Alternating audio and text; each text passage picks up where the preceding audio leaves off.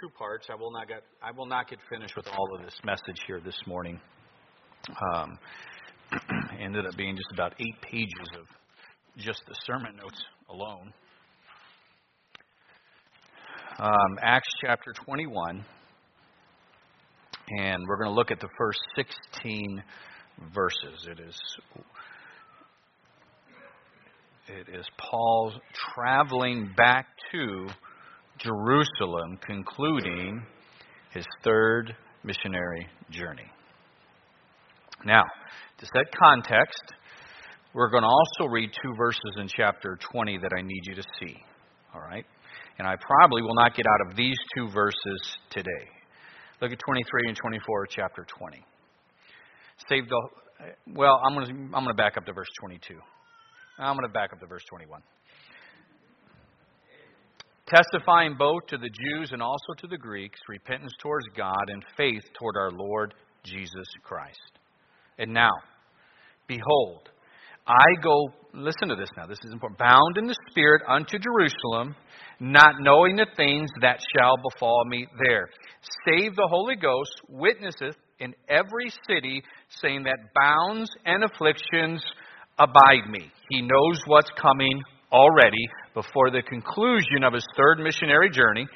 And he says this in 24 But none of these things move me, neither count I my life dear unto myself, so that I might finish my course with joy and the ministry which I have received of the Lord Jesus to testify the gospel of the grace of God.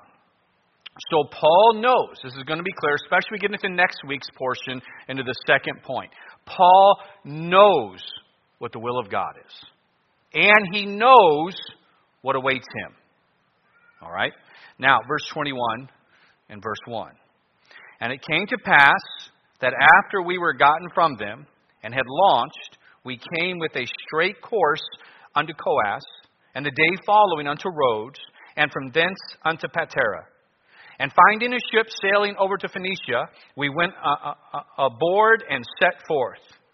Now, when we had discovered Cyprus, we left it on the left hand and sailed into Syria and landed at Tyre, for there the ship was to unload, unlade her burden.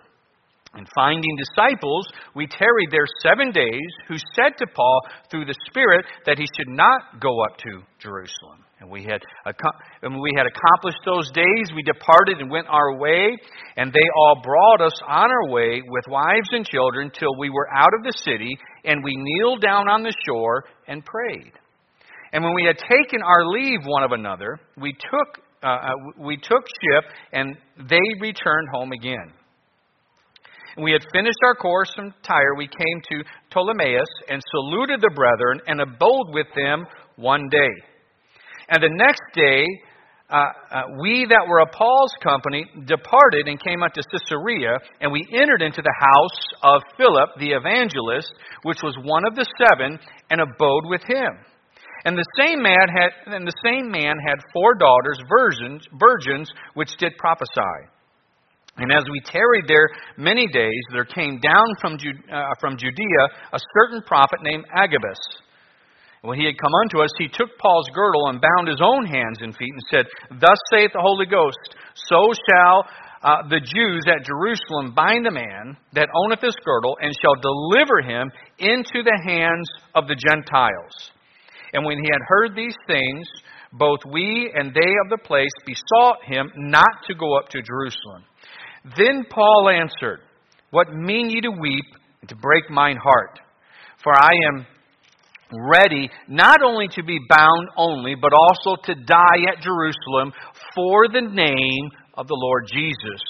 When he would not be persuaded, we ceased, saying, The will of the Lord be done. And after those days, we took up our carriages and went up to Jerusalem. Then went with us also certain of the disciples of Caesarea, and brought with them Mnason of Cyprus, an old disciple with whom we should lodge. Let's go ahead and pray. uh, Father in heaven, Lord, I, I do love you. I ask your blessing now upon the message. Uh, Lord, please, I pray that you control what I say and how I say it. I pray as we begin to look at such an important point that we're going to see here from this text, Lord, that your Spirit would drive it into the hearts and minds, Lord, that it would change us, that it would strengthen us, that it would help us. Help me to stay true to your word. Lord, again, control how I say it so that I word it right, so that the understanding is present, so that the conviction can hit, so that it can change us. So, Lord, please don't, don't allow me to interfere with your word and how it needs to be spoken. Lord, so please bless today. I pray if there's anyone here who has never truly been converted, Lord, I pray they would have repentance towards God and faith in the Lord Jesus Christ even this morning. Lord, I pray that you work. I pray and ask all this in Christ's name. Amen. when we are given a task to accomplish, let's say you're setting out on maybe a project at your house or something that you want to get done, something you know that, that needs to be done. Usually you sit down to determine, all right, what will it take for me to accomplish this goal? What do I need? Uh, uh, what do I need to possess? What do I need in order to do it? What will it cost me? What's the price if I'm going to do this task? If I'm going to, if I'm going to do this, maybe it's a, a new deck, a walkway, whatever it might be. What's it going to cost me if I do this? Next, you're going to have to ask yourself, how much time is this going to take? All right, do I have time to get this done? Thirdly, you're going to ask yourself, or, or fourthly, whatever I'm on now, when can I get started? All right? With, with what it's going to cost, with what I need to do, with how much time it's going to take, when can I get started? And maybe many of you have even other questions you ask yourself before setting out to determine if you're going to do something. It's based on gathering all that information, then we determine the priority of the task based on what is involved to accomplish it. By the way, if you don't go through those steps, you're going to quit so many projects, it's pathetic. You're going to start something and quit and start something and quit. Why? You never count the cost. I think we all would agree that the greatest task or tasks is the will of God. There is nothing that should take priority over it. Nothing. How many of us, though, will be able to say at the end of our life, in truth, I have finished my course. I've kept the faith. I have did what God asked me to do. I finished it.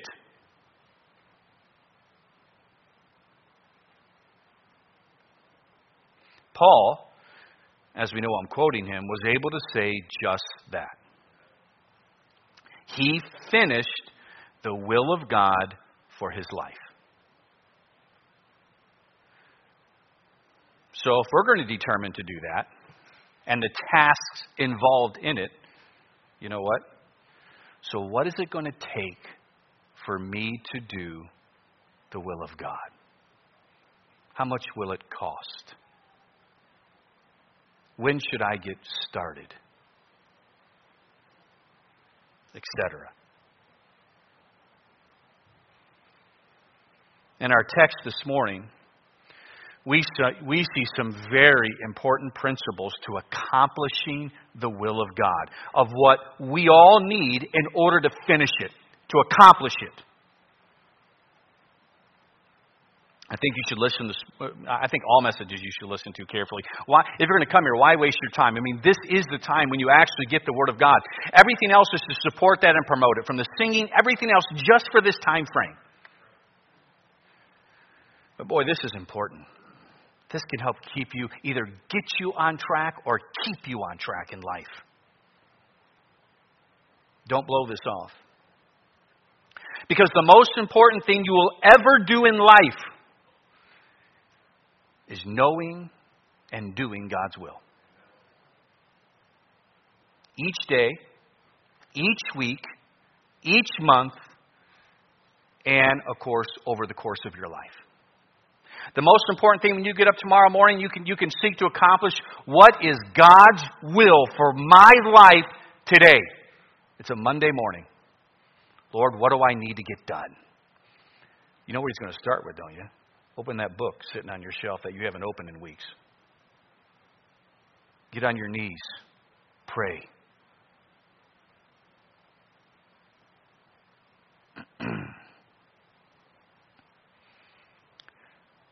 Within our text, again, I think I'm just going to get, I, I know I'm only going to get into the first point this morning. But there's three things here that we see in Paul's life that he is showing us by clear example of what we need to do to accomplish the will of God. Number one is direction with conviction.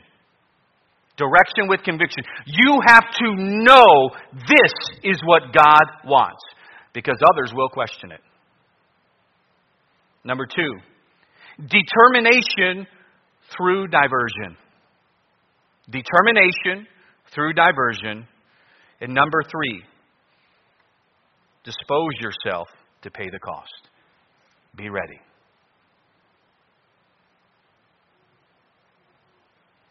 So, as we see here, let's set the context now for what's taking place in chapter 21. Paul is concluding his third missionary journey. We come to the close of it today in this text. He finishes arriving in Jerusalem. We left off last week at looking at his final discourse to the pastors in Asia Minor in the, in the area of, of Ephesus and that great church that, that began in, uh, in Ephesus and started those other churches in the region, the same churches you see in the book of Revelation. Paul weeping with them and praying with them, knowing what was coming. And so here's Paul. We pick it up where Paul now leaves them and he, and he gets on a boat to travel back to Jerusalem. And our text, these 16 verses, simply deal with what took place with him just getting back to Jerusalem. So let me show you that. Josiah, would you go ahead and pull that slide up right now? I want you to be able to envision this so you can see what's taking place. I think that's important. By the way, when you're reading your Bible, and you come to sections like this, just take an extra second, flip back to the maps. Look, picture at what's taking place so you can see what's happening. See if I can.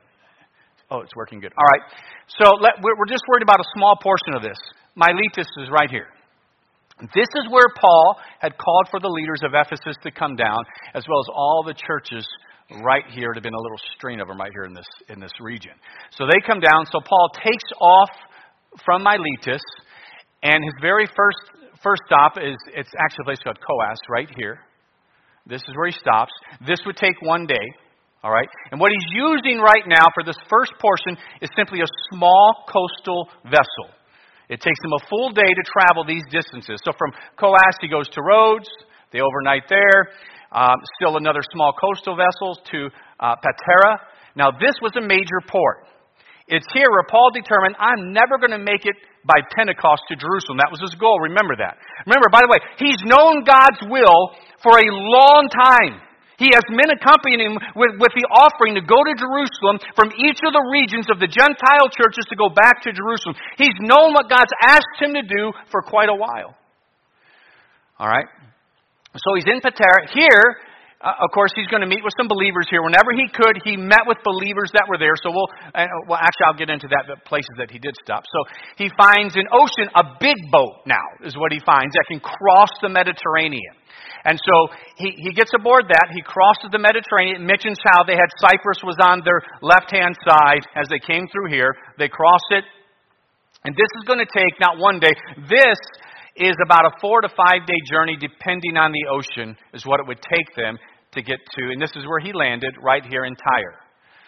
Here in Tyre, he lands, and then, uh, of course, they're gonna, they're gonna. It doesn't have it on here, but he actually stops. I'm surprised you don't have it on there. It's part of it. Ptolemais. He's going to stop in Ptolemais and then go down to Caesarea.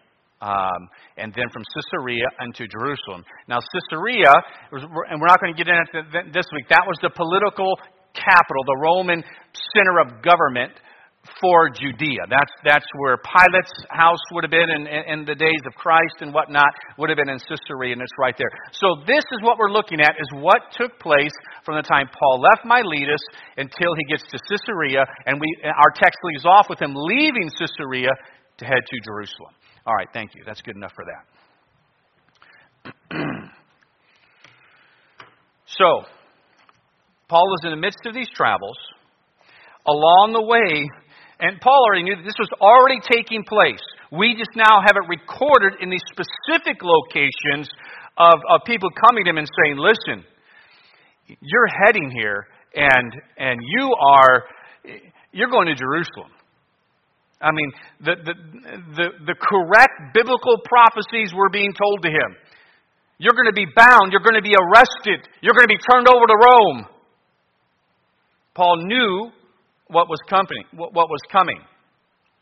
And it's along this journey, though, that we get some very important principles on how to accomplish and finish the will of God. Number one, I said, is direction with conviction.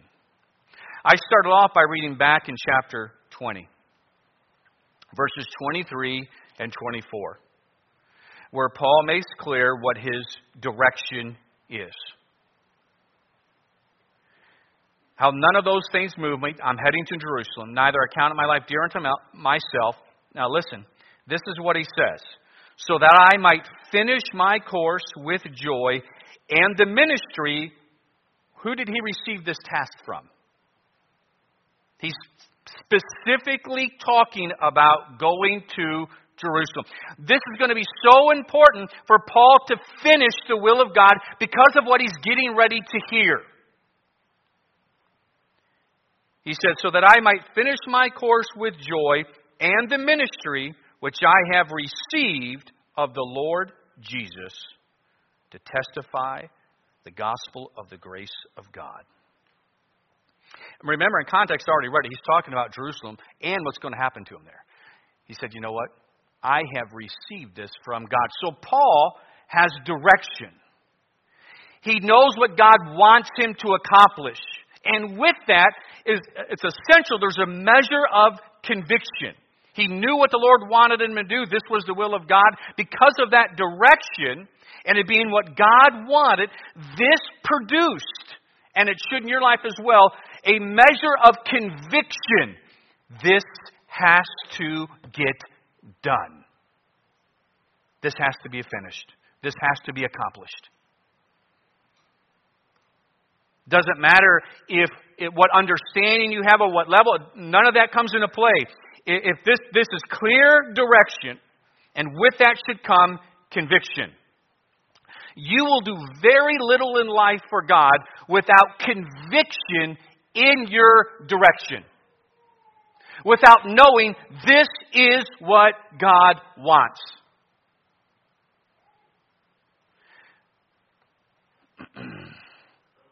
See, the problem will be this if the conviction isn't strong, please listen to this. If the conviction is not strong in regards to God's direction, you will lack the courage to finish it. You want examples? Let's go through some examples. Let's go through some examples of those who did not have clear conviction as compared to those who did. Numbers chapters 13 and 14 is when they set out to spy the land. Within the nation, but let's just consider the spies themselves. Two of the, of the 12 have clear, con, clear direction as to the will of God with conviction, which then produced, because of the conviction, because this is what God wants, courage. It then produced courage. You don't have to turn there. I have, I have it in my notes. I'm going to quote from you from Numbers chapter 14.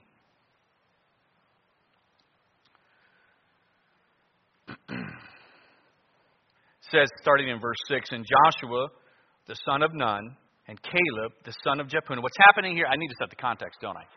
They have returned.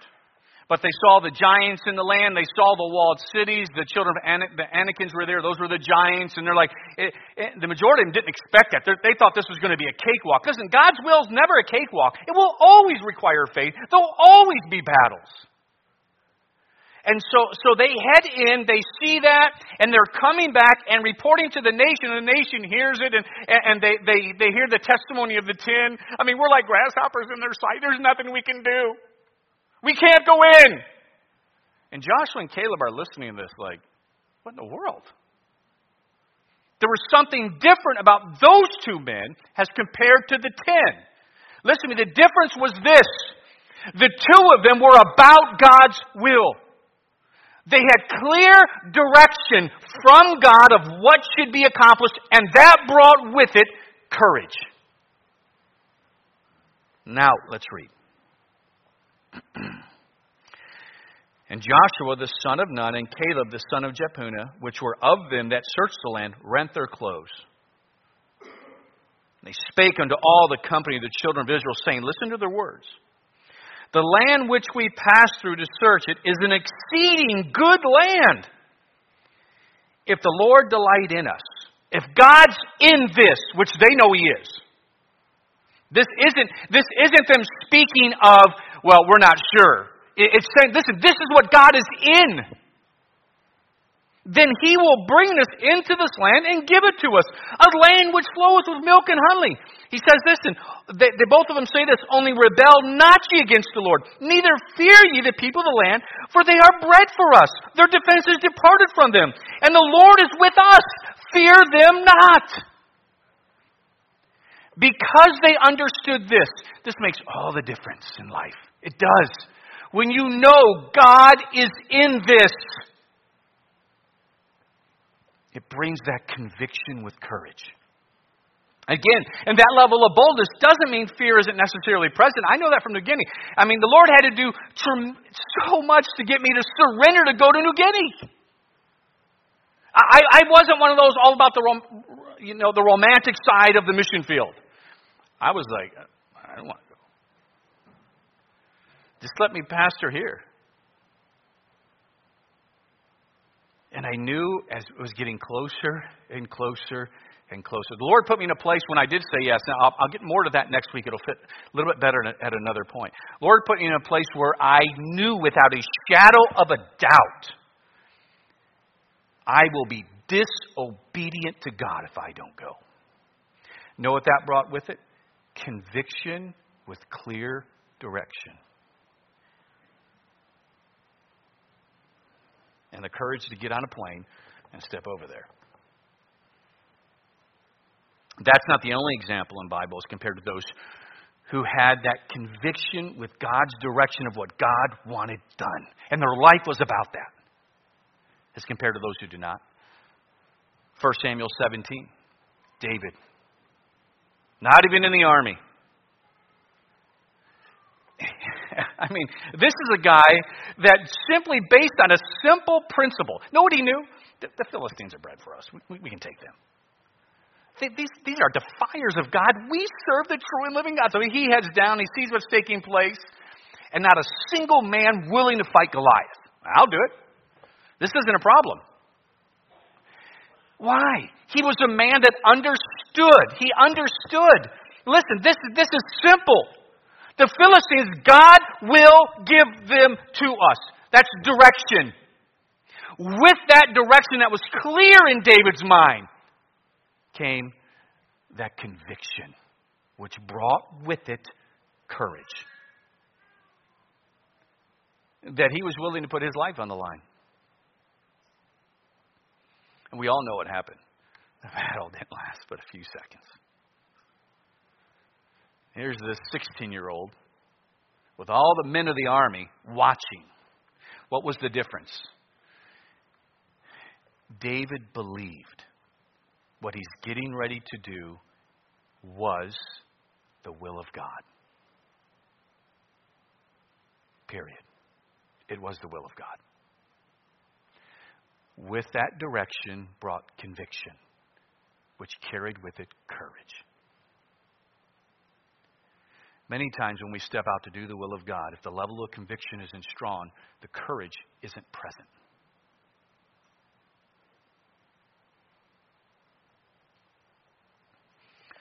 We heard the song this morning Shadrach, Meshach, and Abednego. Same thing. Want to know what they knew the will of God was? Clear direction with conviction, not to bow down to idols clear direction with conviction, which brought with it courage, as compared to the rest who didn't have that measure of conviction.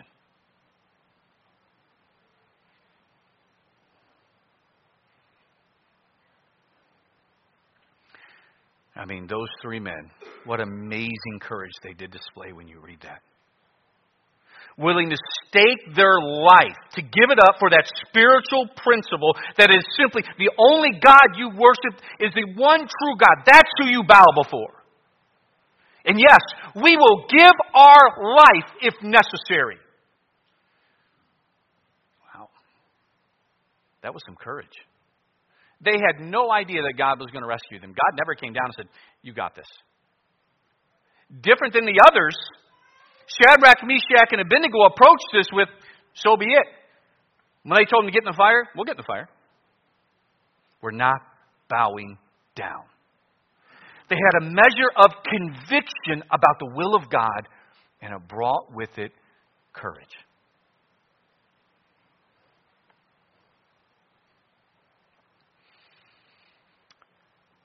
I don't have time. This is I'm not even going to go through the first point here this morning. I still got uh, several more things I want to cover.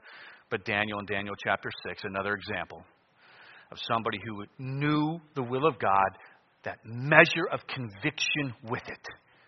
When the will of God is your life, when Colossians 3 1 and 2 is true in your life, that's what brings the measure of conviction with the will of God.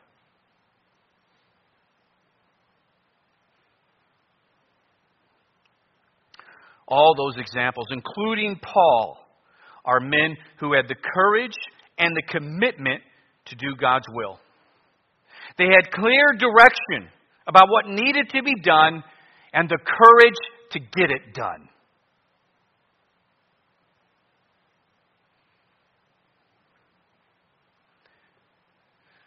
It is this level of conviction as to God's will and God's leading to one believing in something enough to abandon self,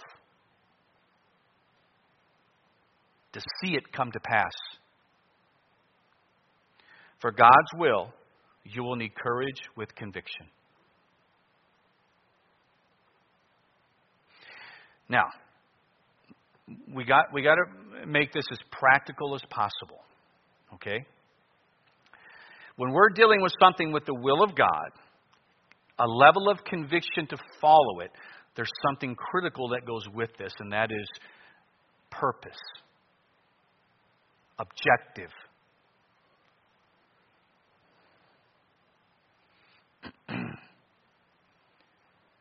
with direction comes a purpose, as Paul stated it in verse 24. As Shadrach, Meshach stated it when they stood before the king as Joshua and Caleb stated the goal before the people.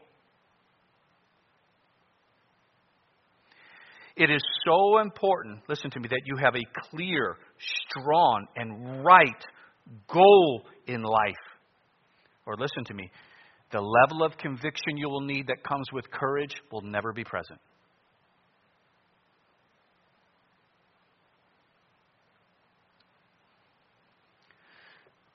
So often we get distracted in life.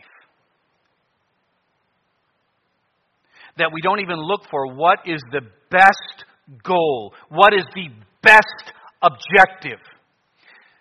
Here's our problem. When, when we go through the process, because self is so much in control, when we're even, even, even in regard to God's will, as well as other things in life, but this is true in God's will as well, that we actually put self first. Okay, with self preservation in mind, let me think on the will of God. That's true.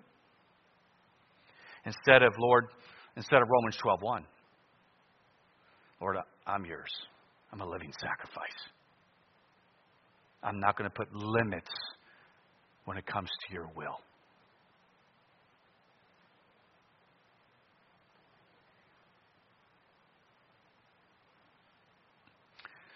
Paul had a clear goal to obey Christ, to do his will. And in this particular task, get to Jerusalem. You will testify. This is going to lead you testify to me before kings. I mean, it's going to lead to him. The events he's getting ready to is going to unfold. I think is is is even far greater than what Paul's going to realize. I mean, it, will lead to Caesar's household hearing the gospel.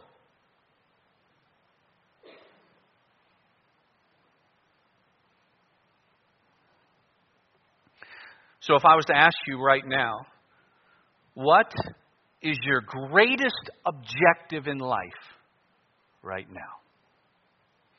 What's your goal?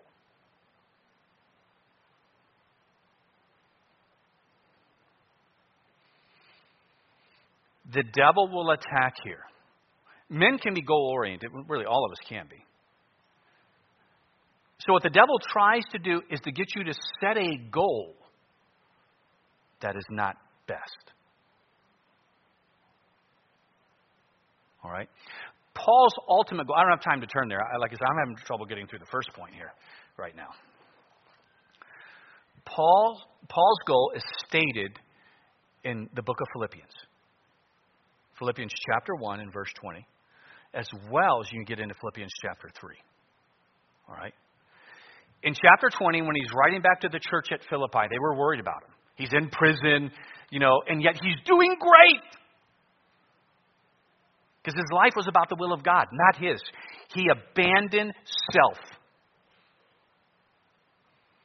And he said, in verse 20, before you get to verse 21, verse 20 is why you have verse 21 where it says, for, me, for to me to live is Christ and to die is gain. Without verse 20, 21 doesn't exist. And he said this He said, My purpose of life is to magnify God, whether by life or by death. When you get into chapter 3, he words it like this that I may know him. The power of his resurrection and the fellowship of his suffering. That was his goal. That was his objective. From that is where all of a sudden, when that's your goal and your objective, and then the Lord comes with a task where that's your goal. It's focused on Him, and then here comes a task. Whew. This is how I can fulfill that goal. Guess what comes with that immediately? Conviction to get it done, which brings with it courage.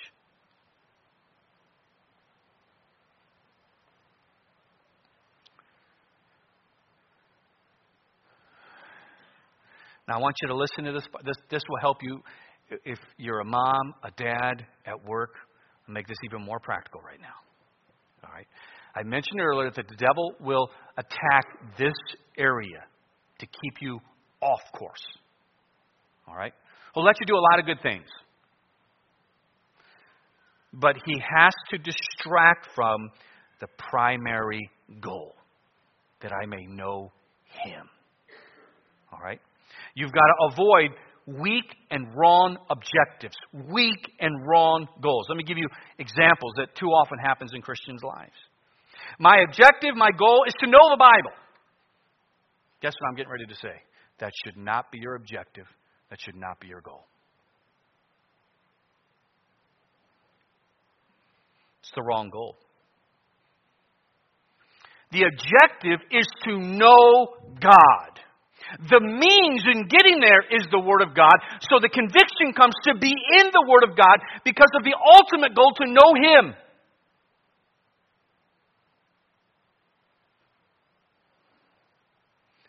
The goal is simply not to attend church. Although we need to be in church Sunday morning, Sunday night, Wednesday, that should be by conviction. But what's actually going to drive that is when you actually have the true, the true goal and objective in place to know God.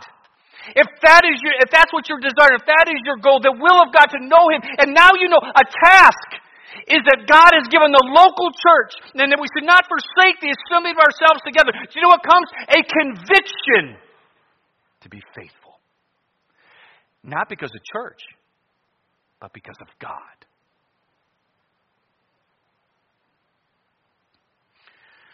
I remember what came to mind. He's, he's no longer here. He's actually been gone for, for several years. Uh, uh was a former member, good guy. And I knew from all the discussions and time I spent with him that there was a, there, he was very much obsessed with prophecy.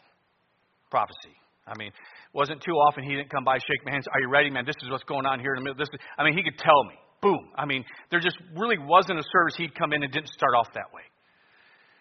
Then one day he asked to talk. Went in there, and there was, there was a measure of, it was a good measure of struggling taking place. And I said, Brother, I said, let's back up.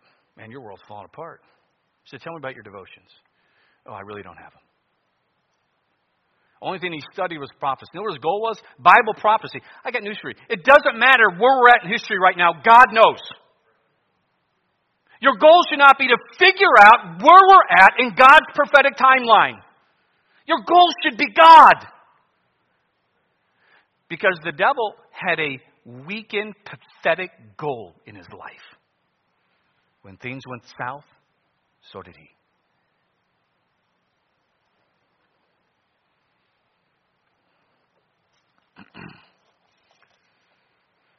the goal is God and His will. Listen to me. You've heard me say this before, it goes right with it. The goal is not obedience. It's not. Obedience is the means to that goal. The goal is not a position. That's what Judas thought. Did you know that? Wait. Remember what they all thought? The kingdom is coming. We're going to overthrow Rome. I mean, the Messiah is going to establish a kingdom. And Judas was there. Hmm. If I'm with him, I get a position. With Judas, the goal was never God, it was never to know him. Do you know how often that we simply try and use God to accomplish our will? Sad. Don't use God for your will. It's about abandoning our will for His.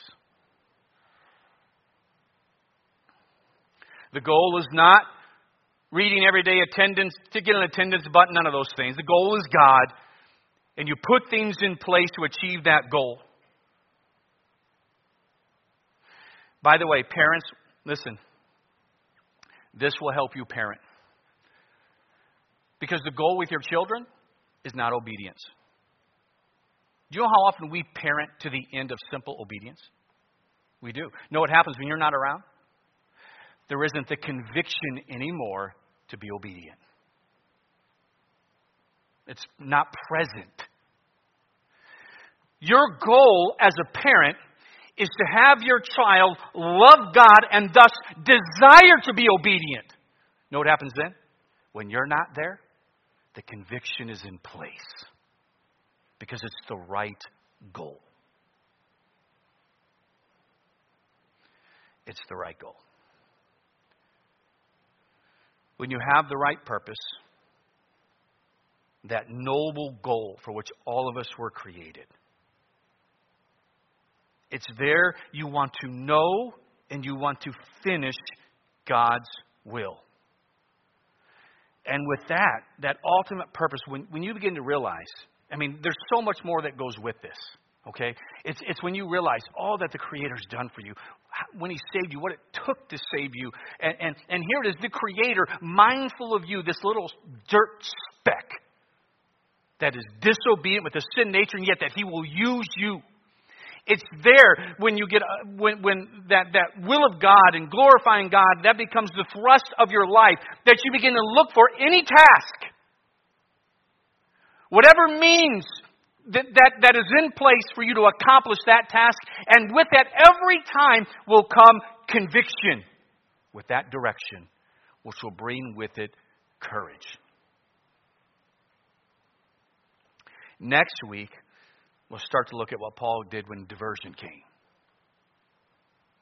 Because you're going to have to, when this is in place, you have to have a measure of determination through all the distractions, through all the diversions that will come up, with heads bowed and eyes closed.